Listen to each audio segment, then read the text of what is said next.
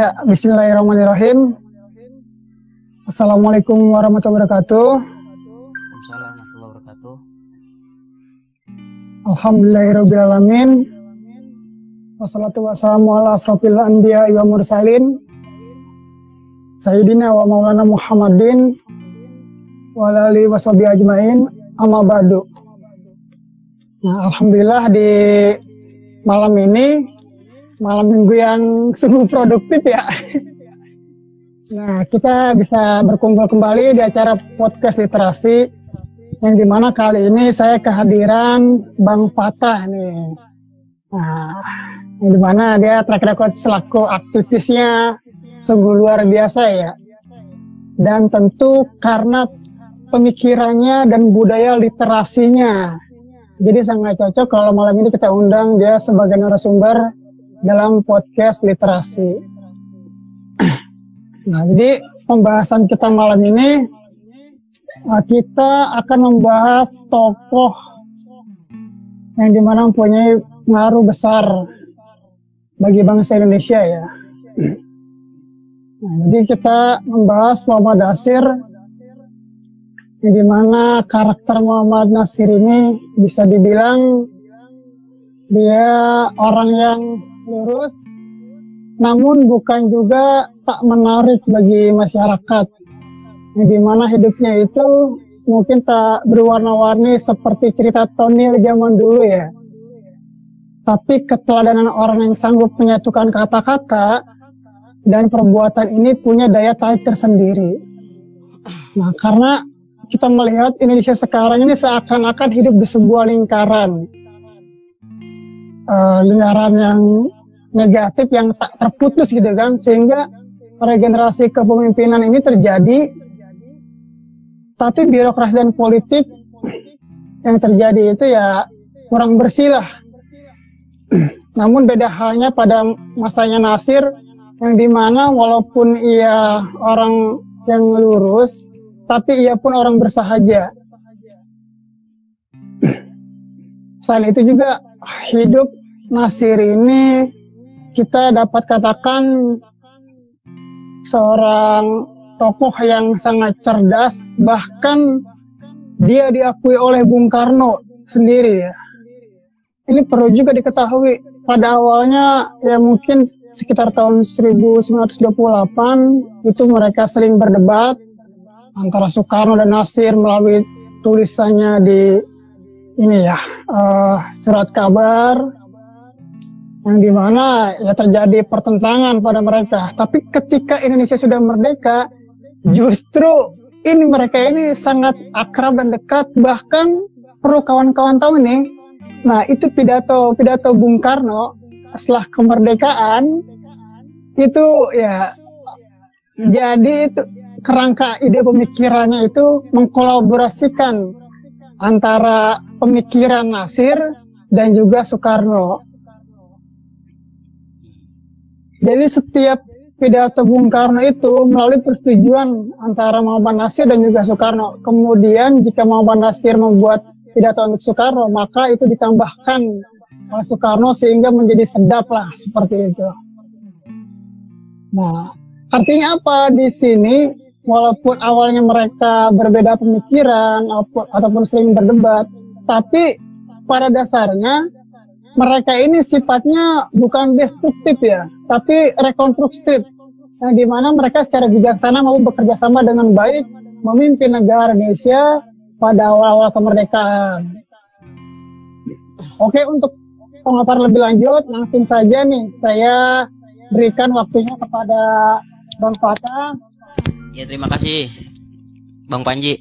Ya, Assalamualaikum warahmatullahi wabarakatuh.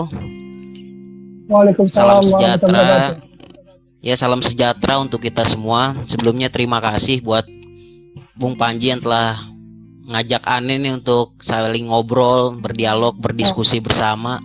Yang mana ketika dihubungin kita ngobrol masalah natsir, ya tentu ada hal menarik yang ingin disampaikan karena kalau kita bicara natsir tentu tidak bisa dipisahkan dari sejarah ya perjuangan pergerakan bangsa Indonesia itu sendiri.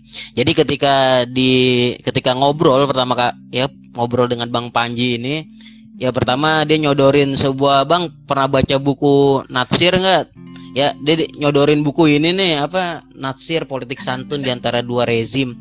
Jadi kalau saya ini buku ini saya pernah beli sepak itu satu apa empat tokoh itu kan tokoh Islam di awal pergerakan di situ ada Muhammad Natsir ya politik santun ada Kartosuwiryo ada juga Daud Bereh di Aceh selanjutnya satu lagi Wet Hashim yang mana keempat orang ini tentu memberikan hazanah wawasan dan keilmuan kepada kita semua untuk sama-sama menyadari fungsi kita sebagai generasi penerus di masa yang akan datang dari Republik Indonesia. Ya, berawal dari keinginan kita untuk saling menambah yeah.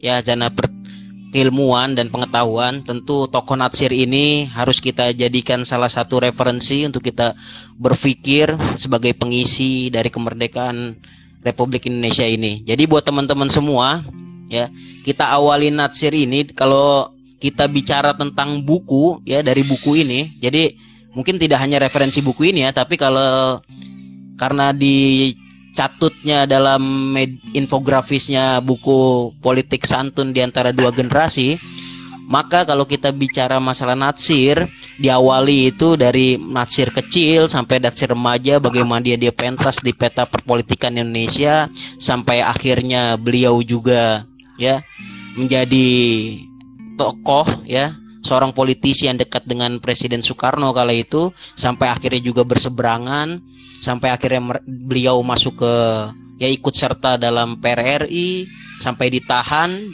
ya dikeluarkan kembali ya dan juga berseberangan kembali dengan Orde Baru dengan Pak Harto sampai akhirnya beliau di apa mendirikan Dewan Dakwah Islamiyah.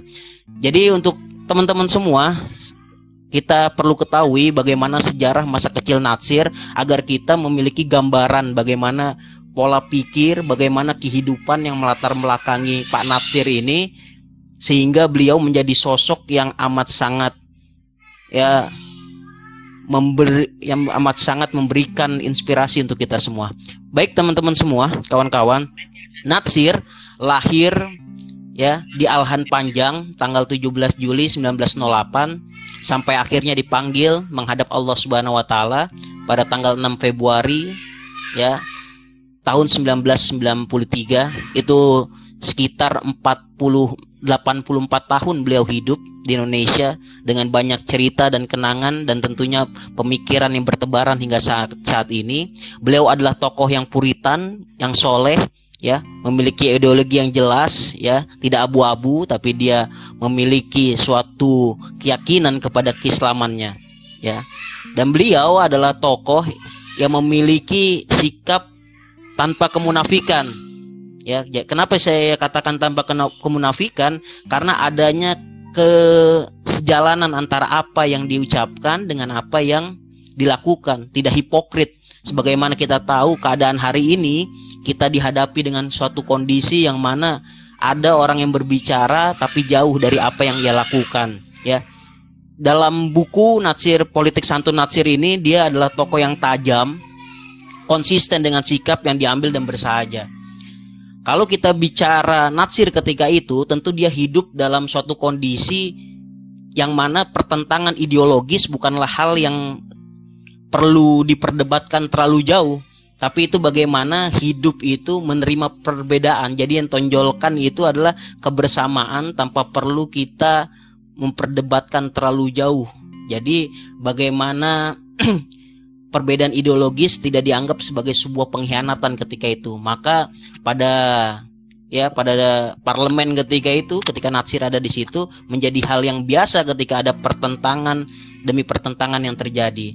Selanjutnya ya kisah itu sampai ketika Natsir kecil dia hidup di jalan panjang bagaimana dia hidup dari orang tuanya ya hidup dari orang tuanya, bapaknya ini Muhammad Idris Sultan Saripado dan ibunya Khadijah. Dalam buku ini tidak dijelaskan ya secara lebih rinci tentang ibunya. Tapi kalau saya baca di literasi lain dari sumber lain bahwa ibunya ini adalah seorang sosok yang sangat amat dekat dengan Tuhan ya bagaimana dia membangun keintiman dengan Allah Subhanahu wa taala sehingga lahirlah seorang anak yaitu Muhammad Natsir ya. Natsir sendiri memilih empat bersaudara ya ada Yukinan, ada Rubiah dan Yohanusun yang mana nanti pada suatu ketika ketika dia sedang bersekolah dipanggil kembali ke Padang dan dia hidup dengan Uni Rubiah. Baik, untuk selanjutnya ketika beliau masih kecil, Panatsir ini sekolah pindah-pindah. Kenapa pindah-pindah? Karena bapak beliau sebagai juru tulis ini menyesuaikan keadaan ketika itu dalam kolonial Belanda ya ketika dia masih kecil di alalan panjang ya di alalan panjang dia belum sempat bersekolah selanjutnya dia pindah ke Ma ke Maninjau di sana dia sekolah rakyat sampai 2 tahun selanjutnya dia pindah ke Padang karena bapaknya juga pindah tugas. Ya di Padang dia ingin masuk ke sebuah sekolah his ya his Padang. Tapi karena di situ lebih diutamakan para tokoh eh para apa namanya para bangsawan dan yang memiliki kapital yang lebih, Natsir ditolak. Dan ketika itu dia masuk ke sekolah His Adabiyah.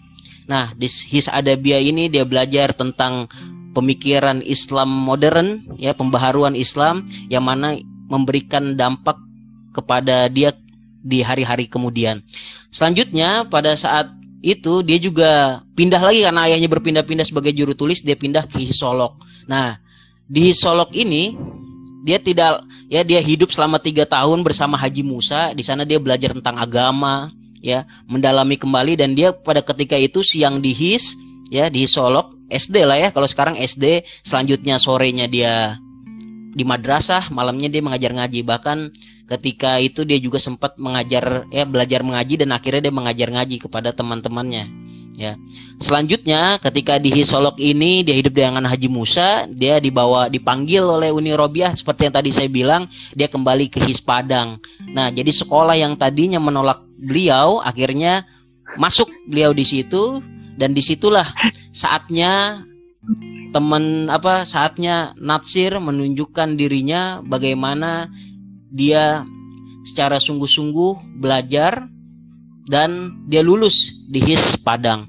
Nah, dari HIS Padang buat teman-teman ketahui, Natsir, Pak Natsir lanjut ke Mulo. Mulo ini kalau sekarang itu SMP. Jadi dari SD dengan apa hidup yang nomaden pindah dari sana ke sini dia maju langsung ke SMP. Di SMP ini dia hidup bersama uninya tadi bersama juga Ca Ibrahim apa kalau ini ya Pade kali ya, Pade Ibrahim ya di sana juga dia aktif dalam kegiatan yang ada di sekolahnya dan dia mulai cinta kepada biola. Jadi buat teman-teman semua Pak Natsir ini ya senang bermain biola. Sampai akhirnya setelah selesai di Mulo, Mulo Padang, beliau Pak Natsir mulailah kepada suatu momen dia belajar kembali apa yang ingin dia inginkan di masa ke depan yaitu dia masuk ke AMS. AMS ini sekolah kalau saat ini Mulo itu SMP, AMS ini SMA teman-teman ya, sekolah menengah atas ketika itu. Akhirnya beliau pindah di AMS, alhamdulillah dia masuk. AMS-nya berada di Bandung. Di sana dia belajar tentang humaniora barat, bahasa Latin, kebudayaan dan filsafat Yunani. Ya. Kendalanya ketika itu seperti yang dijelaskan di buku tentang apa politik santun di antara dua rezim ini ada temennya mengejek mengejek ya mengejek karena dia dari Mulo Padang kenapa dia ejek karena dari bahasa ya dari pengucapan dia tentang bahasa Belandanya masih sangat kurang jadi dianggapnya Mulo Padang itu sebagai starter rendah lah ketimbang mulo-mulo yang lainnya sehingga pada akhirnya dia setiap hari itu baca buku. Nah ini pelajaran yang penting yang harus kita garis bawahi. Bagaimana beliau membaca buku di gedung sate di perpustakaan itu, dia melahap buku-buku dan juga dia utarakan secara kencang. Jadi selain dibaca, dia lantangkan suaranya yang berbahasa Belanda. Karena apa? Dia tidak ingin dijadikan Mulo Padang itu sebagai yang terpinggirkan ketika itu. Nah, selanjutnya setelah dia berusaha semaksimal mungkin suatu ketika dia ikut sebuah lomba puisi jadi teman-teman ya selain dia senang main biola dia ikut perlombaan puisi ada lomba puisi deklamasi puisi Seketika itu dia mengambil dari syair Multatuli judulnya The Banjir ya dia bacakan Wah, dan lebih fenom ya yang lebih fenomenal lagi Ji dia menggunakan baju Minang Wah, jadi seperti itu, itu. Dia. nah ketika dia pakai baju Minang dia presentasikan dia deklamasikan puisi dan ketika itu semua bertepuk tangan hening selesai tepuk tangan standing ovation tepuk tangan dan akhirnya dia juara satu ketika itu. Ya membuktikan bahwa Mulo Padang tidak seperti yang disampaikan oleh orang-orang teman-temannya bahwa dari bahasanya tidak baik. Karena ketika dia mendeklamasikan puisi itu apa ya mengisyaratkan kepada semuanya ini loh bahwa di daerah-daerah lain pun tidak perlu dipandang remeh. Nah suatu ketika ini ceritanya kalau saya baca ini mirip-mirip kayak Gi ya, kayak Gi bagaimana pertentangan dia dengan gurunya. Jadi suatu ketika dia disuruh dikasih tugas membuat artikel tentang gula ya, tentang pabrik gula yang ada di Jawa Tengah dan di Jawa Timur. Ya, dia habiskan waktunya untuk membaca ya apa aja apa jurnal-jurnal dari kaum pergerakan. Ketika itu juga dia membaca tentang hasil dari sidang Volkstat yang ketika itu mungkin parlemennya dibaca semuanya sampai akhirnya ketika dia masuk ke kelas dia presentasikan wakt waktunya sekitar 40 menit dia presentasikan ya bahwa adanya pabrik gula tebu itu tidak menguntungkan rakyat yang ada di sekitar situ tapi lebih menguntungkan kapital dan para pejabat yang ada di wilayah tersebut. Jadi bagaimana ketika itu ya ketika dia mengutarakan itu sudah terbersit dalam pikirannya bahwa penjajahan yang ada ini menimbulkan efek yang sangat buruk seperti yang tadi Bang Panji sampaikan itu destruktif tidak membangun dan membuat masa-masa kelam di bangsa Indonesia ini sebelum kemerdekaan. Jadi buat teman-teman semua, pelajaran yang penting dari ketika beliau kecil sampai dari SD, SMP, SMA bagaimana beliau secara semangat untuk membaca buku. Nah, di waktu AMS ini juga, Ji, beliau yeah. berkenalan lah dengan Ahasan. Ahasan ini Ahasan ini tokoh Persis ya, seorang ulama besar. Dan di sanalah dia mulai berdialog dengan beliau dikenalkan oleh temannya Fahrudin yang mana nanti pada akhirnya Fahrudin dan M. Natsir masuk ke pengurusan pimpinan pimpinan dari Young Islamic Bond cabang Bandung. Nah, dan di situ juga akhirnya dia mengenal istrinya yaitu Nur Nahar. Sampai akhirnya Pak uh, jadi, dan Nur Nahar bang, ini menikah. Jadi gitu Nji. Sampai ya, SMA dulu Nji. uh, mungkin ada yang perlu dikomenin Nji dari ente Nji. Jadi nanti teman-teman di pembahasan yang akan Bata jelaskan ketika dia bertemu Ahmad Hasan itu nah itu bisa kita ketahui bagaimana sikap Nasir menghadapi situasi politik pada waktu itu melalui tulisan-tulisannya dan itu sangat luar biasa ya. Betul. Tapi yang menanggapinya itu balasan dari tulisan-tulisan ini ya e, lawannya bukan menanggapi secara emosional. Ya memang kritiknya tajam gitu kan nanti akan dibahas lagi tapi dia menanggapinya masih secara rasional Artinya memang ya dalam kehidupan kita, uh, baik itu ketika zaman dulu mahasiswa bang ya, sampai hari ini mungkin kita masih menulis, jadi perlu juga kita utamakan rasionalitas dan objektivitas. Jadi amarah itu harus perlu kita kurangi. Nah itu penjelasannya akan dibahas nanti oleh Bang Fatah. Ayo lanjut Bang. Ya seperti itu. Jadi kenapa Natsir ini menerima segala macam perbedaan? jadi sudah terbiasa dengan budaya literasi Nji. Jadi ketika seorang itu sudah berusaha ya, berusaha semaksimal mungkin untuk mengoptimalkan apa yang diberikan oleh Tuhan kepadanya, maka secara tidak langsung apa-apa yang diberikan oleh orang lain walaupun itu kritik, pendapat itu tidak dijadikan sebuah apa namanya sebuah hal yang melecut diri untuk jatuh tapi kritikan dan yang lain sebagainya itu sebagai say hello sayang aja ya sebagai teguran manis untuk terus terpacu menjadi manusia yang baik ke depannya. Jadi setelah dari periode dia SD, SMP, SMA, dari HIS, MULO, dan AMS, ya ketika beliau bertemu dengan Ahasan, ya seorang ulama besar, di sana dia mulai belajar tentang agama dan yang lebih fenomenal lagi, apa yang dipilih beliau ya ketika lulus dari AMS ini, beliau ditawarkan bisa masuk di Fakultas Hukum ya hukum yang ada di Belanda atau eh, hukum yang ada di Batavia maupun fakultas ekonomi yang ada di Rotterdam di Belanda. Tapi yang dia ambil adalah jalur yang berbeda, yaitu jalur pendidikan. Jadi ketika dia dari SD, SMP, SMA, dia sadar bahwa penjajahan yang ada di muka bumi ini bisa dientaskan, bisa dihilangkan dengan satu jalur, yaitu jalur pendidikan. Jadi teman-teman semua jangan heran bagaimana Pak Natsir ini ya menerima kritikan dan yang lainnya itu terkesan biasa saja atau menerima perbedaan karena pada dasarnya seperti Bung Panji ini dia seorang pendidik. Jadi kalau orang pendidik ya mendengar komentar dan apa pun dari orang ya siap untuk menerima dan siap untuk menyatakan kebenaran walaupun akibatnya baik pahit.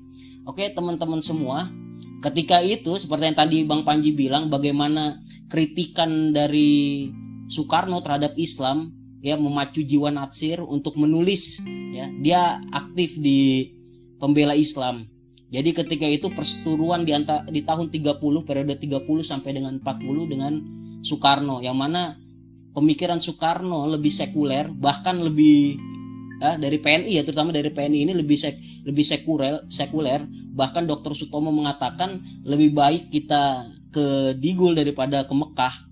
Itu sebuah statement yang membakar yang membakar Natsir tentunya. Sebagai orang yang memiliki ideologi Islam orang yang sudah ya mengenal Islam secara dalam dikatakan seperti itu tentu ada hal-hal yang membuat dia terusik batinnya terusik jiwanya sehingga dia menulis. Sehingga itu perdebatan panjang yang memberikan arti padanya suatu hari kemudian yang mana pada gelanggang politik selanjutnya beliau dan Bung Karno ini bayangkan ya kondisi seperti itu beliau dan Bung Karno akhirnya bermesraan dalam sebuah pemerintahan di awal kemerdekaan Indonesia. Jadi begitu Bang Panji ada dasar ketika kritik yang dilontarkan oleh Muhammad Nasir kepada partai PNI itu kan memang karena di, di latar belakangi ya mungkin awalnya itu pidatonya pidatonya biasa saja tapi lama kelamaan kok ini malah mengejek begitu kan ya. Malah mengejek. Nah apalagi dia terbakar ketika ya tadi dikatakan lebih baik ke Digul dibandingkan ke Mekah gitu ya akhirnya dia membalasnya dengan tulisan dan emang kondisi pada waktu itu uh, semangat perjuangan para tokoh bangsa itu sedang membara-baranya ya. Jadi ibaratnya itu uh, bel lonceng pengingat bagi semuanya itu didengungkan gitu kan.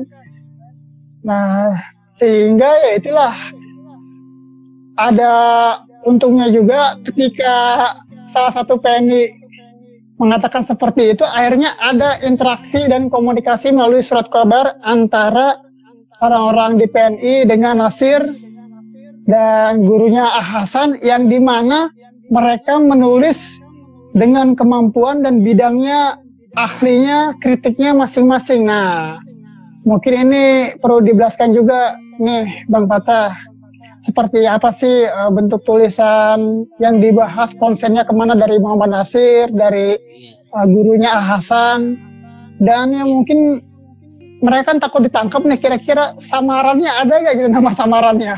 kayak kita dulu yeah. waktu mahasiswa kan iya yeah. nulis samaran mata zaman padahal yang nulis gitu besok ganti lagi kalau ingat di kampus tentunya ya tulisan disobek nempel lagi tulisan sobek nempel lagi ya ya jarang pakai nama langsung rata-rata pakai inisial yeah. kecuali yang yang ramah lingkungan lah ramah kampus baru pakai nulis ini tapi kalau ah. itu kritik ya pasti rata-rata pakai nama inisial lah saya juga termasuk ketika itu betul. pernah nulis lah Iya. Ya, ya betul, seperti bang. ini. Iya. Ketika itu di pembela Islam ya antara Ahasan maupun Natsir juga menggunakan sama menggunakan nama samaran tapi lebih spesifik sebenarnya orang-orang biasa membaca itu sudah terbaca gitu bahwa Ahasan ini lebih cenderung kepada hal-hal yang bersifat agama, fikih dan yang lainnya. Dan untuk Natsir sendiri menggunakan nama samaran Amukhlas ya AM kalau Hasan itu aha jadinya seperti itu ya intinya kalau Muhammad Nasir menulis tentang politik sosial dan keadaan saat itu tentunya ini menjadi pelajaran besar ya buat kita semua bahwa selain kita membaca, selanjutnya kita menulis. Setelah menulis kita aksi. Jadi menjadi hal yang wajar ketika itu perang dalam segi gagasan. Ketika Indonesia sebelum merdeka itu ya perangnya bukan perang ya tapi beradu argumennya dalam hal gagasan bagaimana Indonesia ke depannya ya. Nah, itu hal gagasan itu yang sebenarnya saat ini dibutuhkan oleh kita terutama kaum muda yang harusnya tergerak untuk satu tadi bagaimana kita membaca, menulis, dan juga kita berdiskusi kita mengadakan aksi seperti yang Bang Panji adakan hari ini gitu dari literasi ini tentunya akan menghasilkan hal-hal baru ke depannya. Nah, buat teman-teman semua perlu diketahui selain Ahasan yang dijadikan guru oleh Pak Natsir, ada dua orang lagi yang menjadi guru yang memberikan warna kepada Pak Natsir yaitu ada Pak Haji Agus Salim dalam segi politik karena tadi yang disampaikan diaktif di Young Islamic Bond Bandung. Dan selanjutnya ada Syekh Ahmad Soekarti. Dia ini gurunya Ahasan. Nah buat teman-teman semua selanjutnya pada fase setelah dia AMS ini dia mendirikan sebuah pendidikan dasar eh pendidikan Islam jadi seperti yang tadi disampaikan penjajahan itu bisa hilang ketika adanya pendidikan yang diratakan kepada seluruh elemen masyarakat ketika Natsir sadar bahwa pendidikan sebagai ya pondasi yang harus dibangun, maka Natsir mendirikan pendidikan Islam di Bandung, ya, pendidikan Islam. Di sana diajarkan bahwa tidak bahwa ya kekosongan yang ada di rohani, di rohani perlu ditambahkan juga ilmu-ilmu yang dari barat. Jadi tidak memisahkan antara ilmu barat dan ilmu timur. Jadi semuanya pada hakikatnya menurut Natsir itu dari Allah, jadi tidak dipisahkan dan itu integral, ya. Integral itu maksudnya ruhiyah, jasmaniyah, ya dan yang lain sebagainya itu masuk ke dalam hal itu. Jadi tidak heran dan tidak aneh bagaimana perjuangan beliau di pendidikan Islam ini menjadi cikal bakal dari berdirinya STI. Nanti ada STI, Sekolah Tinggi Islam, yang sekarang hadir dengan nama UI, Universitas Islam Indonesia dan yang lain sebagainya Universitas Islam. Karena apa? Ketika sebelum kemerdekaan itu mereka sadar, ketika kita sudah merdeka, apa yang harus kita lakukan? ya yang harus kita lakukan ya tidak lain dan tidak bukan perlu ada ilmu ilmu akan menghasilkan amal nah dari amal itu akan memberikan sebuah perubahan ke depannya. Nah seperti itu Bang Panji. Sampai akhirnya beliau masuk ke ranah perpolitikan yang ada di Indonesia ini. Ini dia ada sisi lain Bang. Uh, selain pemikirannya yang kritis dan tajam itu jadi saya mengambil esensi bahwa kita kaitkan dengan gotong royong. Jadi gotong royong itu bukan berarti uh, kita hanya membantu tenaga gitu kan apa segala macam. Tapi membantu gagasan ide pemikiran pun itu gotong royong. Nah termasuk misalkan kritik yang membangun itu itu pun gotong royong. Yang perlu kita ketahui bagaimana sih uh, ketika dia sudah menjadi terkenal melalui tulisannya dan juga diakui secara kiprah pergerakannya itu setelah dia aktif di tulisan tentu Pak Natsir ini aktif juga di partai sampai akhirnya tahun 1938 kalau tidak salah dia masuk di Partai Islam Indonesia ya selanjutnya dia aktif juga di MIAI ya MIAI Majelis Islam ala Indonesia yang akhirnya berubah menjadi Majelis Suro Majelis Suro Islam Indonesia. Nah, buat teman-teman semua, kita harus ketahui bahwa pergolakan pemikiran Natsir sampai pada satu titik di mana beliau beliau masuk kepada pada apa namanya pada pemerintahan Republik Indonesia yang mana kabinet pertama kabinet Sahrir dan Presiden Indonesia Soekarno Hatta. Nah, lanjut saja saya menceritakan ketika prosesi apa namanya awal pemerintahan M Nasir diamanahkan untuk menjadi Menteri Penerangan. Nah, di sanalah seperti yang tadi di Mukodimah Bang Nah, ketika beliau masuk ke apa namanya? menjadi menteri penerangan dan di sinilah yang seperti yang disampaikan tadi di Mukodimah oleh Bung Panji bahwa beliau membuat kerangka tulisan terlebih lagi ya kerangka tulisan untuk Pak Karno ketika membu apa ketika memberikan pidato proklamasi setiap tahunnya. Jadi sebelum ada kesepakatan dengan Bung Karno, ya sebelum ada kesepakatan Bung Karno, ya beliau membuat kerangkanya dan itu yang dijadikan teks ya setelah di apa namanya ya sedikit direvisi dengan gaya Bung Karno yang menggelora dan bergelombang dengan cara dia yang mengulang-ulang kata tentunya ini menjadikan sebuah sebuah hubungan yang sangat intens antara M Natsir dan juga Bung Karno ketika itu di awal-awal kemerdekaan terutama ketika beliau menjadi perdana menteri ya, saya lanjutkan kembali ketika sudah menjadi menteri penerangan ya di rumahnya sendiri menjadi ya brosur-brosur informasi tentang Indonesia ini dibuat dan akhirnya disebarluaskan di seluruh penjuru rakyat ya, penjuru wilayah Indonesia. Nah, teman-teman semua yang lebih monumental lagi yang akhirnya membawa Panatsir ya yang membawa Panatsir menjadi perdana menteri ketika itu bagaimana beliau mengajukan mosi integral integral integral integral ya mosi integral. Ya terjadinya mosi integral ini ya kenapa terjadi mosi integral? Karena ketika itu buntut dari perjanjian KMB ya konvensi biaya bundar Indonesia dipecah kepada federal-federal atau negara bagian yang mana tentu saja merugikan Indonesia itu sendiri jadi dari itu ini ada istilahnya kalau bergabung dalam istilah federasi yaitu Coms for Federal Overleg. Jadi ini dicetuskan oleh Van Mook ya gubernur Hindia Belanda ketika itu. Ya bukan bukan ketika itu tapi bekas Hindia Belanda. Jadi Indonesia dibagi ke dalam beberapa negara bagian.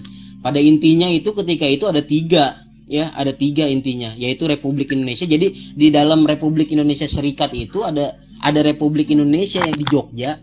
Jadi membedakan ya ada RIS di dalamnya ada Republik Indonesia Republik Indonesia selanjutnya ada apa negara Indonesia Timur dan Borneo dan dari tiga ini dipecah menjadi 16 bagian dan inilah yang menjadi titik titik tolak ya pergolakan atau dinamika yang terjadi di masyarakat yang mana mereka tidak mau terpecah belah. Karena pada hakikatnya ketika negara itu dipecah maka persatuan tidak akan muncul. Sampai akhirnya Muhammad Nasir ya Muhammad Nasir berjuang di parlemen tahun 19 ya tahun sebelum tahun pada tahun 1949 ya selain itu berada dalam rongrongan rongrongan militer juga berada dalam rongrongan diplomasi dari Belanda itu sendiri nah selanjutnya yang harus kita ketahui siasat Van Mook ternyata tidak berjalan mulus. Di Yogyakarta, Mr. Asaat dilantik menjadi Presiden Republik Indonesia. Nah, pada tahun 4 Januari, ya pada 4 Januari 1950, Asaat menunjuk tiga orang untuk membentuk kabinet, yaitu Mr. Susanto, Mr. Natsir, ya Muhammad Natsir, dan Dr. Halim, yang intinya melanjutkan perjuangan membentuk NKRI yang meliputi Nusantara. Buat teman-teman semua, ya meliputi Nusantara di situlah akhirnya Nasir ya sehingga terjadi pergolakan nasional menginginkan bergabung kepada Republik Indonesia. Di saat itulah Nasir menjadi ketua fraksi Masyumi.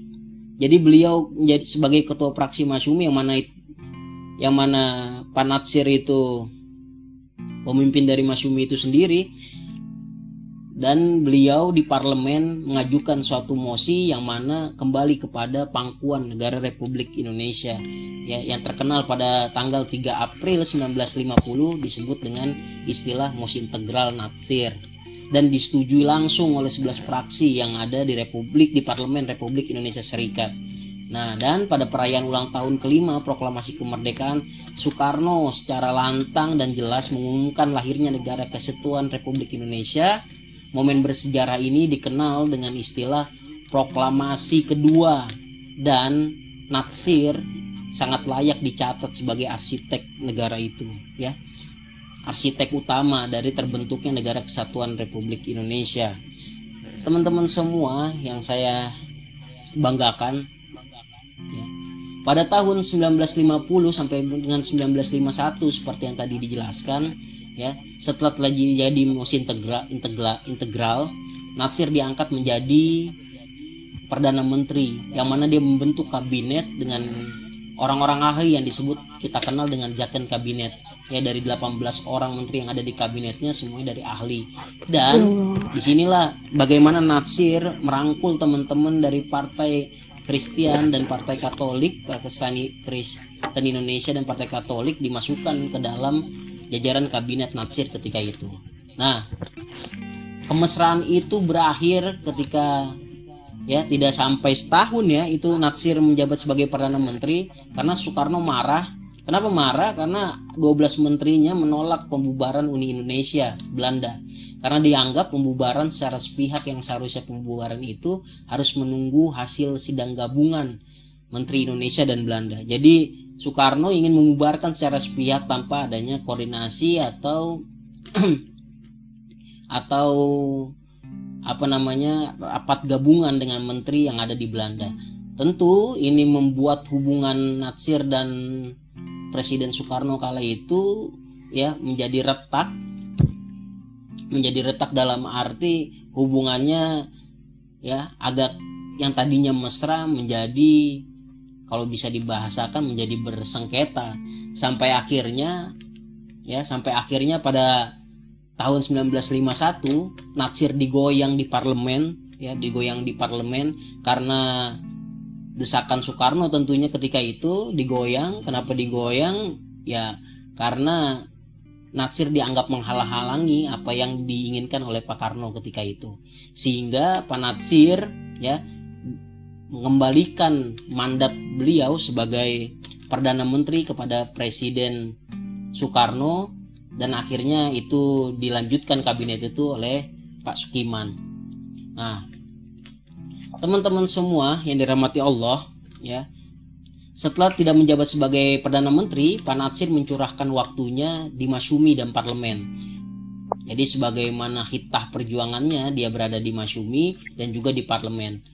Dan yang lebih prestisius lagi, pada tahun 1955 Masyumi masuk ke dalam empat besar ya empat besar dan dia ada di urutan kedua hasil pemilu terbanyak ketika itu nah dan pada tahun 1956 dalam pidato Hari Sumpah Pemuda kepada pimpinan muda dan ini yang melecut ya melecut persengketaan baru di bumi pertiwi Indonesia ini yaitu pidato Pak Karno pada hari Sumpah Pemuda di depan pimpinan-pimpinan muda mengajak untuk bersama-sama mengubur partai. Itu saya dapat dari buku ya, dari buku Natsir ini, politik santun di antara dua rezim dan akhirnya di tengah polemik ini Bung Hatta mengundurkan diri pada tahun 1956. Bung Hatta ngundurin diri dari wakil menteri eh wakil menteri wakil presiden RI yang gerah melihat kondisi dan situasi politik ketika itu. Dan lebih wow lagi ya wow lagi ketika konstituante itu bersidang ya konstituante ingin bersidang ternyata pada tahun 1959 Presiden Soekarno mengeluarkan dekrit ya kembali ke Mantap. dasar 1945 yeah.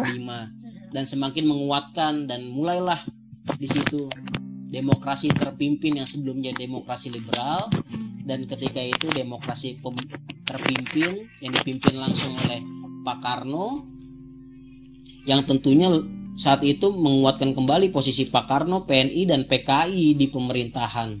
Ya, karena ketika tahun 1955 itu Pak Karno mengusulkan kabinet empat kaki yaitu PNI apa PNI, Masyumi, NU dan PKI tentu Masyumi menolak karena antara Masyumi dan PKI ini bagai minyak dan air yang tidak bisa digabung tentu terpisah antara satu dan yang lain sebagainya. Walaupun dalam hubungan kekerabatan Muhammad Natsir dan Aidit juga sering ngopi di gedung parlemen ya setelah rehat istirahat parlemen disering ngopi dan juga bagaimana hubungan juga Kiai Haji Isa Ansori kalau ada yang di buku ini itu dengan Aidit juga bagaimana ketika Sukabumi beliau Pak Kiai Haji Pak Kiai Haji Sansori menawarkan rumahnya ya untuk diinapi oleh Aidit. Jadi hubungan mereka ketika itu ya tetap bersahabat sehingga tak heran kalau di buku ini dijelaskan Muhammad Natsir ini mengherankan teman apa mengherankan teman tapi membuat segan lawan. Jadi lawan-lawannya lawan politik terutama ketika itu segan terhadap Pak Natsir. Tapi di balik itu semua hubungan Pak Natsir dengan teman-teman politiknya berjalan dengan baik. Karena yang tadi di awal bahwa Natsir ini ada kesesuaian antara perkataan dan perbuatan konsisten dalam perjuangan komitmen dengan apa garis pergerakan yang dia inginkan nah Selanjutnya, di bawah rongrongan PK, rongrongan PKI Muhammad Nasir dan keluarganya menyingkir.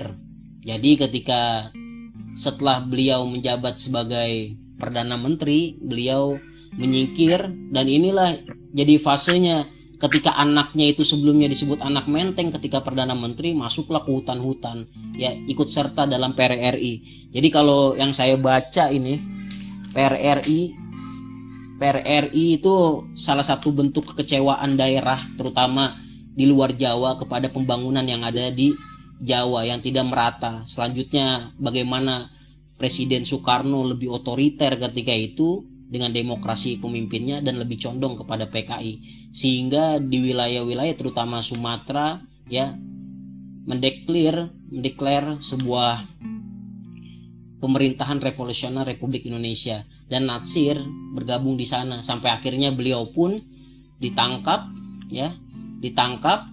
Dan Masyumi dianggap terlibat dan akhirnya dibubarkan PSI juga ya dibubarkan dan akhirnya beliau menjadi tahanan di rumah. Ya di rumah tahanan sampai akhirnya pada awal Orde Baru beliau dilepaskan.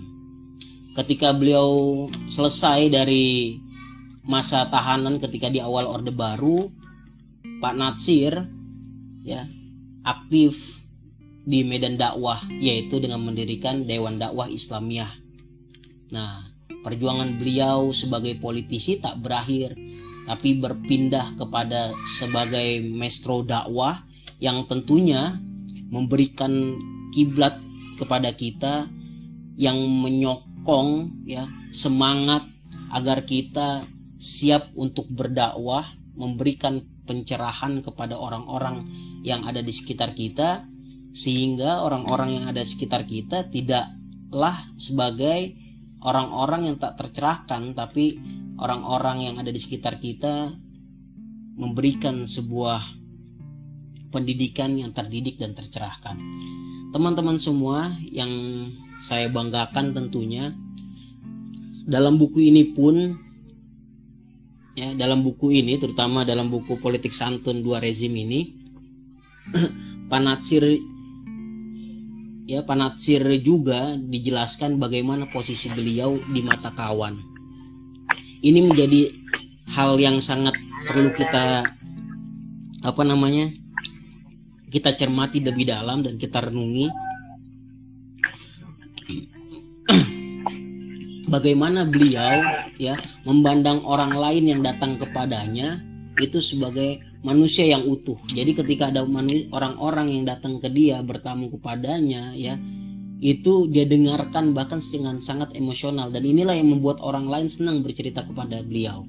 Nah, dan yang lebih membuat kita kagum dengan beliau ya adalah bagaimana perhatian beliau kepada kaum muda ketika itu Pak Amin Rais mantan ketua MPR ya Majelis Pemusyawaratan Rakyat itu diperhatikan oleh Natsir ya ketika itu sedang mengetik ketika jam satu diingatkan Pak Natsir Min makan ya nanti dulu karena belum selesai. Diingatkan lagi jam 2 nya Min makan sudah waktunya. Ya bagaimana seorang anak muda diperhatikan sebegitu intimnya oleh Pak Natsir? Karena dia sadar generasi selanjutnya akan dipegang oleh pada generasi muda. Dan itu pula yang tidak bisa kita pisahkan bagaimana pertemuan beliau dengan Pak Hos Cokraminoto jadi pernah suatu ketika Pak Natsir itu bertemu dengan Hos Cokraminoto di stasiun di Bandung kalau tidak salah nah beliau melihat Cokraminoto itu membawa kasur lipat. Jadi dia tanya, Pak, kenapa membawa kasur lipat? Ya dijelaskan oleh Cokraminoto bahwa dia membawa itu agar tidak membebani orang lain. Nah, betapa keadaan telah menempa para tokoh pejuang Republik Indonesia ini di mana mereka bersedia untuk tidak menjadi beban kepada orang lain bahkan di akhir jabatan Pak Natsir sebagai Perdana Menteri beliau tidak menerima ya tidak menerima sedikit pun sisa uangnya bahkan dia kasih ke koperasi yang ada di karyawan yang ada di tempat kerja. Itulah keadaan Pak Natsir ketika itu yang memberikan kita sebuah apa namanya pencerahan dari segi pemikiran maupun semangat dari segi pergerakan. Nah, itu membuktikan bahwa Panatsir itu mampu berkawan dengan siapa saja ya, baik itu dengan kawan-kawannya sendiri yang seideologi maupun dengan kawan-kawan yang berlawanan olehnya. Tapi bagaimana dia siap ya secara gagasan maupun pemikiran ya dan juga dia siap secara tingkah laku, akhlak dan moral ketika bertemu dengan lawan maupun kawan. Itu yang menjadi catatan dan menjadi pelajaran untuk kita semua hari ini. Begitupun bagaimana kedekatan dia tidak hanya regional Indonesia, nasional, tapi bagaimana beliau berada di kiprah internasional. Bagaimana posisi beliau ketika beliau ikut andil dalam negosiasi diplomasi antara Indonesia dan Kuwait ya dan juga diplomasi antara Indonesia dan Jepang. Ketika itu Pak Natsir mengingatkan ya memberikan masukan kepada Kuwait karena Indonesia ketika itu mem, apa namanya mengajukan penanaman modal di sini tapi ditolak oleh Kuwait. Nah, Pak Natsir lah yang maju dan mengatakan kalau kalau Kuwait memberikan bantuan kepada negara yang ada di Eropa itu mudah padahal itu kepada negara yang bukan muslim mayoritasnya tentu lebih baik dananya diberikan kepada Indonesia. Dan ketika itu setelah itu bantuan itu datang ke Indonesia. Begitupun bagaimana Pak Natsir ini meyakinkan Jepang bahwa pemerintahan Orde Baru Indonesia ini fokus dalam segi pembangunan. Yang akhirnya sama Jepang pun memberikan investasi di Indonesia untuk pembangunannya.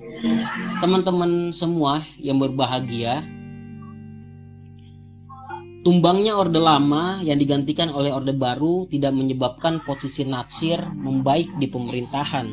Ya, jadi ini sebuah catatan di Orde Lama beliau akhirnya karena ikut serta di PRRI beliau dipenjarakan ya ditahan. Dan selanjutnya di orde baru pun dia tidak bergeser ya. Karena dia konsisten. Konsisten dengan apa? Beliau konsisten dengan apa yang dia cita-citakan ya. Bahwa penjajahan di atas dunia harus dihapuskan. Ini undang-undang dasar ada di undang-undang dasar. Jadi penjajahan itu tidak hanya dari pihak luar tapi orang-orang yang menjajah ya pribumi orang Indonesia sendiri ketika menjajah apa buminya Indonesia sendiri tentu harus dilawan.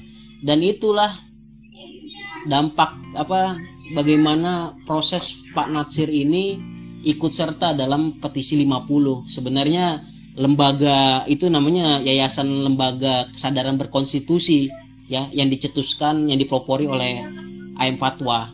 Tapi karena karena tanda tangannya 50 orang ya lebih mudah disebut ya petisi 50 di situ bergabung Pali Sadikin, Burhanuddin Harahap, Ana Sution dan yang lain sebagainya yang mana menuntut yang mengarahkan kembali bangsa Indonesia ini kepada rel yang benar. Jadi apa nah, jadi di awal kemerdekaan tidak bergoyang. Seperti itu Bang Panji. Iya, jadi betul betul juga apa yang tadi dikatakan Bung Fatah mengenai Muhammad Nasir. Ya pada esensinya Muhammad Nasir ini Iya ini ya dalam konteks kritiknya, pergerakannya, kemudian perlawanannya yang di mana ia merupakan seorang ini juga konstruksi daripada NKRI dan juga Undang-Undang 45. Intinya yang dilawan itu kan sifat penjajahan. Nah, makanya dalam pembukaan Undang-Undang Dasar 45 itu bahwasanya penjajahan di atas dunia harus dihapuskan entah itu dari negara mana pun bahkan dari bangsa kita sendiri. Lalu kaitannya apa? Kaitannya ini kan yang dimaksud dengan penjajahan itu berarti kan uh, sifat imperialisme kolonialisme. Nah serta kapitalisme yang di mana ingin mengeruk sumber daya alam dan mempergunakan sumber daya manusianya jadi kita harus bisa membedakan juga. Bukan berarti kita mempelajari ilmu-ilmu luar itu wah ini kok nanti jadi ini lagi. Uh, kapitalisme ataupun imperialisme. Perlu dipahami bahwa imperialisme kapitalisme itu adalah paham. Nah jadi itu dia bisa menempel di mana saja. Entah itu di negara mana saja entah itu di bangsa mana saja itulah yang para funding father kita oleh Soekarno Muhammad Nasir dan tokoh-tokoh bangsa ini lawan itu sifat kapitalisme, imperialisme, kolonialisme itu. Jadi bukan bukan pribadi orangnya kan seperti itu. Tapi ketika ia sudah menempel kepada orangnya maka harus dirubah kan seperti itu. Akhirnya apa? Ya ketika dia mereka sudah sehaluan maka dia mempunyai satu visi kemudian bersatulah yang di mana saling memperkuatkan dalam membangun tegaknya negara kesatuan Republik Indonesia. Oke, kurang lebih seperti itu, Bang Fatah. Silahkan Bang, lanjut lagi. Ya, bagus sih. Jadi kalau lanjut ya, jadi iya. fase kehidupan selanjutnya setelah Pak Natsir ini ya menandatangani petisi 50 yang mana itu mengingatkan kembali Presiden Soeharto di Orde Baru untuk kembali kepada rel yang telah digariskan oleh undang-undang ya. Jadi ketika zaman Pak Karno ini demokrasi terpimpin ya di Pak Harto ini sama mungkin kondisinya. Jadi kalau bukan Pancasila berarti lah musuh saya ya. Sampai akhirnya tidak bisa ada ideologi-ideologi ideologi lain yang masuk ketika itu. Dan ketika itu Pak Natsir merasa Pak Harto ini harus diingatkan sehingga beliau bergabung di petisi 50 yaitu suatu yayasan ya kalau sekarang yayasan ya, ya ketika itu lembaga kesadaran berkonstitusi untuk mengingatkan kembali arah perjuangan dari Republik Indonesia ini. Selanjutnya setelah beliau di petisi 50, beliau aktif di Dewan Dakwah ya Dewan Dakwah Islamia Indonesia. Nah, di situlah beliau menjadi generator seorang maestro dakwah yang perlu kita apa namanya kita teladani dan kita ikuti karena beliau dengan segala macam kompetensi yang dimiliki tentu memberikan sebuah wajah baru kepada kita untuk kita lebih dapat mendalami agama Islam. Jadi teman-teman semua pada hakikatnya Panatsir ini dengan dakwah itu sudah mendarah daging. Itu disampaikan oleh Pak Amin Rais ya bahwa Pak Natsir dengan dakwah itu sudah mendarah daging. Yang mana di Dewan Dakwah itu sendiri menggarap ya menggarap bidang dakwah yang belum diambil dari yang lain dari NU Muhammadiyah Persis dan yang lainnya. Jadi fokus utamanya bagaimana mencetak kader-kader yang genuine orisinil ya melalui pengkaderan-pengkaderan dan setelah itu disiapkan untuk ya untuk menjadi dai yang siap ditempatkan di wilayah-wilayah terpencil. Dan inilah suatu pelajaran besar kepada kita bahwa ilmu itu harus disampaikan.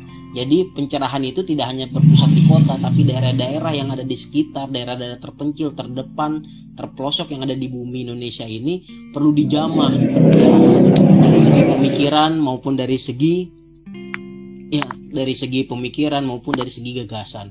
Seperti itu teman-teman semua ya dan dari Dewan Dakwah ini Pak Natsir ini mendapatkan posisi yang tentu sangat amat apa namanya memberikan dampak kepada Indonesia di peta Islam global. Yaitu kalau ini kalau saya bisa sebutkan dia sebagai wakil presiden Muktamal Islami pada tahun 1967 pada tahun 1969 beliau menjadi anggota World Muslim Liga.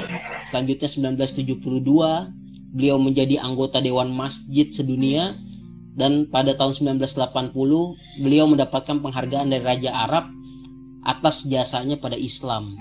Nah, inilah yang membuktikan bahwa Pak Natsir ini menjadi sosok yang tidak hanya berpengaruh dalam lingkup nasional tapi dalam lingkup internasional. Bahkan buku Fikih dakwah salah satu buku yang menjadi rujukan pada kader-kader dakwah, pada kader kader Islam ya, terutama generasi muda, itu tidak hanya dicetak di Indonesia, tapi bagaimana diperbanyak di daerah-daerah lain di luar Indonesia, terutama di kalau kata mantan ya kata Pak Anwar Ibrahim itu di Malaysia itu juga dicetak tentang dakwah agar memberikan sebuah tujuan hidup kepada kita semua bahwa apa yang perlu disiapkan dari dakwah itu sendiri. Ini kalau dalam ikut dakwah itu yang perlu disiapkan itu adalah kita harus siap mental. Ya harus siap mental. Selanjutnya kita harus ilmiah. Jadi kita tidak boleh bodoh. Ya tidak boleh bodoh. Dan yang ketiga kita harus memiliki kaifiat atau adab dalam berdakwah. Inilah tiga hal tiga komponen yang harus dimiliki oleh para dai dalam fikih dakwah yang mana menjadi sebuah ya kalau saya bilang masterpiece sebagai dari panatsir untuk kaum kaum pergerakan jadi intinya dari Dewan Dakwah ini mengajak kita sebagai manusia, memanggil kita pertama kepada syariat Islam. Ya, yang pertama itu agar manusia itu tahu mana yang baik dan mana yang buruk. Yang kedua memanggil kita untuk sadar bahwa kita adalah hamba Allah dengan tujuan pengabdian kepada Allah. Dan yang ketiga memanggil kita untuk mencari ridho Allah. Jadi tiga elemen itu yang harus kita sadari bahwa Pak Natsir memberikan kita kesadaran bahwa dalam berdakwah terutama karena dia ada di Dewan Dakwah Islam Indonesia yang pertama kita hidup tentu harus berada dalam syariat Allah dalam ketentuan yang Allah telah tentukan. Yang kedua kita sebagai hamba Allah tentu hanya Allah yang harus kita abdikan. Dan yang ketiga kita harus menjadikan Allah sebagai satu-satunya tujuan ya yaitu ridhonya adalah suatu hal yang sangat amat kita butuhkan di bumi Allah ini. Seperti itu Bang Panji dari sisi apa dari Dewan Dakwah ya dari apa fase beliau di Dewan Dakwah Islamiyah sampai beliau akhirnya wafat. Mungkin ada tanggapan jadi Bang Panji? Uh, kalau di situ saya melihat bahwasanya memang apa ya dia uh, dia menganggap bahwasanya ini Indonesia ini negara yang unik ternyata bang. Kan? Jadi kalau misalkan pada waktu itu dunia ini dibagi menjadi dua gitu kan, blok uh, kanan dan juga kiri, ya kan, uh, manifesto komunis dan juga demokrasi. Nah, uh, ternyata Indonesia itu membawa konsepsi yang berbeda. Nah, yang di mana bagaimana ini nilai-nilai ketuhanan ini, nilai-nilai religius ini harus tetap dipertahankan apa pun bentuknya, yang di mana ya walaupun cita-cita awalnya itu menjadikan Islam sebagai dasar negara gitu kan Muhammad Nasir, tapi oh, dia akhirnya mencap sepakat juga mengenai Pancasila melalui nilai ketuhanan itu sendiri. Nah, kalau misalkan kita telik nih bang ya, jadi hmm. ada semacam kayak inilah pemikiran Nasir muda dan Nasir tua gitu ya kan. Nah itu kalau misalkan abang menilai sendiri, apakah emang rata-rata tokoh bangsa ini seperti itu bang? Ya tentu ada tentu ada perubahan sikap dari muda dan tua dari segi sikap ya. Tapi dalam segi pemikiran Natsir dengan landasan ideologi Islamnya itu kalau kata Pak Adnan Buyung Nasution itu tidak bisa di otak atik karena ini hubungan langsung, ya jadi hubungan langsung antara hamba dengan Allah. Tapi dalam segi muamalah ya, tentang pluralitas ya tentang multikultural yang ada di Indonesia tentu kita perlu sikapi dengan baik jadi yeah. perbedaan yang ada di antara kita itu tidaklah menjadi batasan untuk kita bergerak, tapi hubungan kita dengan Tuhan sebagaimana dijelaskan oleh Pak Natsir, jangan sampai kita ini menjadi manusia yang kosong dalam segi rohani. Oleh karena wow, Islam hadir, ya, jadi Islam itu hadir menjadi pengarah. Karena kenapa? Karena Islam ini berada dalam wahyu, ya. Ada wahyu di situ. Ketika manusia blank, kembali kepada Al-Quran dan As-Sunnah. Tapi ketika kita berada dalam satu sistem yang lain, ya sistem yang lain, ketika blank mau ke mana kita kembali. Nah itu yang menurut Natsir perlu dipertegas kembali. Tapi kondisi hari ini mungkin ya kalau ditilik kepada kondisi hari ini lebih banyak kita fokus kepada hal-hal yang akhirnya menyebut kata radikal. Wah, iya. radikal dalam pemikiran menurut saya ya tidak Wah. perlu ya tidak perlu dipermasalahkan orang bebas berpikir apa, apa saja, tapi harus sopan santun dalam bertindak. Jangan sampai pemikirannya yang terlalu ini misalnya orang itu radikal tapi sampai membom, membunuh, dan itu tidak. Tapi bagaimana pemikirnya itu semakin banyak ilmu, tentunya orang itu semakin sadar. Kalau kata Bang Panji itu dari Sokrates itu semakin sadar kalau dia nggak tahu apa-apa. Jadi kalau orang semakin sadar dia tidak tahu apa-apa, maka adanya dia merunduk lebih tahu gitu. Karena kalau kita dengar kalau dari Rumi itu ya kalau dari Rumi dia jelaskan kan kalau kita sudah merasa sebagai sebab ya tentu ada hijab antara kita dengan Tuhan nah itulah egoisme yang menurut Natsir harus diberantas dari diri kita sendiri nah egoisme ini yang perlu setiap zaman itu perlu kita pahami bahwa egoisme kita akan memberikan dampak negatif kepada orang-orang yang ada di sekeliling kita seperti itu Bang Panji Mantap, mantap. Ini Bang. Jadi emang Nasir ini dia sangat berani lah ya. Uh, bahkan pada masa mudanya itu bukan hanya tokoh-tokoh nasionalis komunis yang dia kritik gitu kan. Iya. Bahkan aliran Islam pun ya yang yang di mana hari ini kan banyak orang yang mempermasalahkan mengenai adat mencampur adukan antara agama dan dan adat istiadat seperti itu yang di mana pun hari ini masih inilah orang menganggap ada yang bilang oh ini takdir apa segala macam ya jauh sebelum ini sebenarnya Muhammad Nasir sudah mengkritik itu kan ya.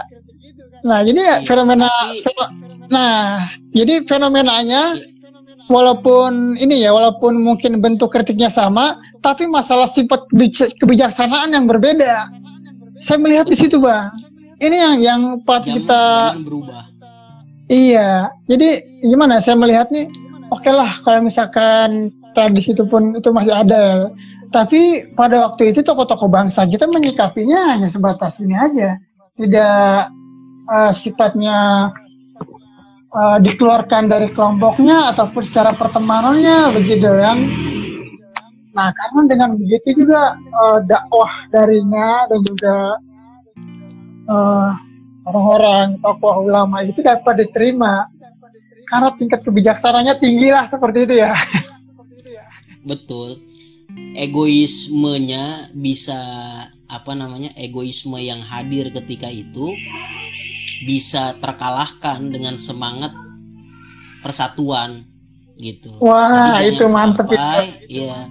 Ya, jadi jangan sampai egoisme kita itu lebih tinggi derajatnya ketimbang semangat persatuan daripada bingkai ukhuwah Islamnya itu sendiri. Jadi iya. di antara kita itu teriak paling benar dan menyalahkan yang lain. Tidak masalah. Ente merasa paling benar, tapi jangan nyalain iya. orang. Itu aja simpel nah, Ya kalau iya, ente mau rasa paling benar ya ya udah. Ente benar, ya udah. Itu dengan pemikiran ente.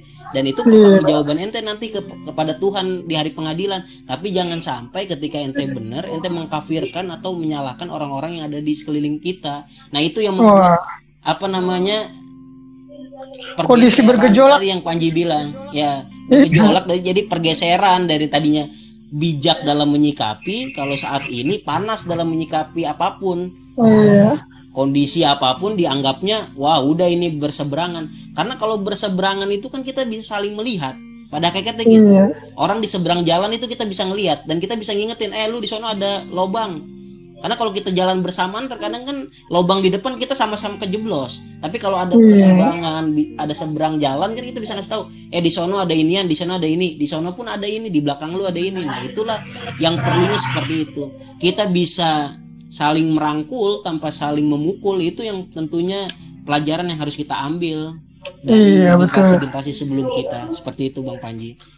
Ya jadi memang uh, ada istilah ini ya kalau misalkan wadah seorang penafsu itu tidak akan penuh penuh, gitu kan? Tidak akan pernah penuh. Ya. Tapi kalau misalkan wadah seorang yang berilmu itu maka dia akan penuh dan menjadi mutiara. Layaknya kerang ya seperti itu kan? Menghasilkan mutiara. Nah itu kan Jalaluddin Rumi melalui sairnya iya. Nah mungkin ini ya apa? Memang dalamnya ilmu serta hikmah kebijaksanaan yang dimiliki oleh para tokoh bangsa ini yang ini ya hari ini kurang kita ketahui bahkan mungkin kurang kita bisa menirunya. Ya karena itu tadi uh, minimnya literasi mengenai kiprah pemikiran dan pergerakan tokoh bangsa itu bang iya. Nah, jadi uh, ketika kurangnya literasi mengenai para tokoh bangsa ulama sehingga uh, kita itu mudah juga untuk dipengaruhi dan juga untuk ini. Nah, ini nah inilah pentingnya kita uh, literasi mengenai sejarah mengenai para tokoh bangsa ini bagaimana dia menyikapi situasi kondisi pada waktu itu yang di mana sifatnya sama bentuk boleh berkembang kan sampai hari ini nah tapi harusnya sifatnya sama itu kan ya sama-sama manis dan kalau bukan manis namanya bukan gula ya nggak bang garam Betul. iya ya tentu tokoh seperti Natsir, Hatta, Soekarno itu ya Syahrir dan yang lain sebagainya itu zaman memanggil mereka ketika itu Nji. Ada tujuan yang mereka inginkan yaitu kemerdekaan. Penghapusan penjajahan di atas dunia ini ya terutama di bumi Indonesia ini menjadi tujuan. Jadi perbedaan latar belakang dan yang lainnya itu dikesampingkan terlebih dahulu. Jadi tujuannya pertama persatuan Indonesia. Seperti itu. Jadi ketika sudah dipanggil oleh zaman, maka mereka menyiapkan diri dengan cara apa? Ya kita tidak bisa pungkiri bahwa tokoh seperti Soekarno, Hatta, Syahrir, ya Muhammad Natsir, ini tokoh-tokoh intelek dan mereka diterpa oleh periodisasi kehidupan mereka masing-masing dan mereka tidak jauh dari buku. Bayangkan Muhammad Nasir dari SD sudah suka membaca, Hatta pun demikian. Bung Karno ketika dia diasingkan yang dibawa buku, Hatta pun sama ya Sahril apalagi suka membaca jadi budaya literasi ketika itu ilmu yang didapatkan memberikan mereka sebuah apa namanya tambahan wawasan yang belajar untuk memaklumi perbedaan. Nah ini kata kuncinya memaklumi perbedaan. Hmm. Karena memaklumi itu adalah hal yang agak sulit hari ini. Sehingga hmm. ketika kita lihat konteks hari ini, bagaimana orang itu terjadi perdebatan yang membuat persengketaan atau perbedaan yang akhirnya lebih curam, lebih dalam, itu karena memakluminya itu hanya sebatas di kulit saja, tidak sampai ke dalam. Ya, tidak bisa untuk memaklumi. Panji dan Ane mungkin ada perbedaan, tapi kalau udah saling maklum itu hal yang biasa saja. Kalau udah saling iya. maklum, apa kalau udah maklum? Ya, iya, kalau udah maklum. Udah maklum, maklum. Anak murid berisik misalnya di kelas, yaitu anak murid maklum kalau kita hmm. marah hmm. bukannya ber, anak itu malah diem malah makin berisik bahkan psikologis mereka ketika kita marah ada dendam mungkin yang tersulut dalam diri mereka jadi kita seolah iya. melempar melempar api ke dalam kumpul apa cairan bensin yang akhirnya meletup meletup terus tidak ada akhirnya. Jadi nah. itu ada tujuan yang ingin dicapai dan proses memaklumi itu harus kita pelajari. Dengan cara apa? Ya kita melihat sejarah yang tadi bang Panji sampaikan. Literasi itu harus dibangun dan dilestarikan oleh generasi selanjutnya. Dan untuk in group dan out group ini ya soal kenyamanan diri itu sendiri kalau kata Tan Malaka kalau kata Tan Malaka ya yang hidupnya dari penjara ke penjara itu orang yang sudah siap di penjara itu berarti dia siap memerdekakan orang lain yang ada di luar dia. Jadi kalau orang sudah fokus kepada hal-hal yang sifatnya ingin memerdekakan manusia yang lainnya ya orang itu harus siap dengan ketidaknyamanan. Dan Natsir hmm. itu ke hutan-hutan untuk mencari itu ya Kartosuwiryo dengan perjuangannya pun sama seperti itu. Daud Bere juga sama. Dan tokoh-tokoh nasional lainnya pun sama seperti itu. Ada hal-hal yang mereka ambil di posisi mereka tidak hanya sekedar berada di zona zaman. Kalau sekarang kan loncat sana loncat sini agar apa? Agar dari zona nyaman. Mungkin mudah. Yang jadi nyaman agar saya aman dan yang paling penting fulus kita terus masuk gitu kan. Tapi ketika itu tidak ada idealisme yang dimiliki. Dan itu yang mahal. Betul nah itu betul. Itu sepakat bang. Jadi emang eh, kalau berbicara idealisme nilai itu emang nilainya sangat mahal ya. Karena emang itu juga yang menjaga uh, itulah seperti yang dituliskan dalam ini buku tentang Nasir. Jadi antara pik, uh, pikiran dan perbuatannya itu ya idealis ya. Nah, kadang kan kondisi hari ini uh, orang tahu hal yang benar itu kan. Namun malu melakukan hal yang benar. Nah, itu kan yang repot tuh. Dan kalau misalkan sudah menjadi kebiasaan, habit gitu kan. Tingkat tertingginya itu kan karakter. Iya. Begitu. Ya orang kalau misalkan ketika generasi muda ini dididik dengan fenomena situasi kondisi dan habit yang mengarahkan hal seperti itu ya akhirnya mau nggak mau akhirnya terbentuk karakter. Dan ketika satu karakter terbentuk maka akan menghasilkan satu kreativitas yang dimaksud dengan karakternya tersebut gitu kan? Jadi kalau inilah zaman itu memang benar sangat mempengaruhi juga sih emang sih. Jadi esensi dan kesannya pada podcast literasi hari ini. Ya. Mungkin kalau kita belajar dari Natsir, ya dari mulai dia kecil sampai beliau tutup usia itu perjalanan panjang beliau yang harus kita maknai sebagai insan ya yang menjadikan Allah sebagai tujuan hidupnya. Jadi Panatsir ini dakwah ilallah. Gagasan utamanya beliau itu apa yang dia lakukan lillah dan tujuannya ilallah. Nah, itu yang oh. mungkin bagi kaum muslimin hari ini harus dipertegas kembali apa yang harus kita inginkan. Jadi oh. apa yang dia cita-citakan dari awal sampai akhir hidupnya tidak lain dan tidak bukan adalah sebuah bentuk pengabdian yang nantinya akan kembali kepada Allah Subhanahu wa taala karena dia yakin ya bahwa nanti akan dipertanggungjawabkan apa yang dia lakukan. Dan ini yang menjadi yang membuat saya sedikit agak tersentuh ya bukan sedikit tapi lumayan tersentuh yaitu bagaimana beliau membuat surat kepada istrinya. Nah ini mungkin buat teman-teman yang belum nikah ya nanti segera nikah lah.